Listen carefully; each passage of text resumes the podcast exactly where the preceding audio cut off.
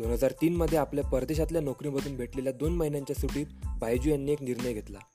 या दरम्यान त्यांनी बंगलोर येथील आपल्या मित्रांना एम बी एची एंट्रन्स एक्झाम असणाऱ्या कॅटची तयारी करण्यात मदत करायचे ठरवले. सोबतच त्यांनी सुद्धा ती परीक्षा दिली आणि त्यात शंभर टक्के गुण मिळवले.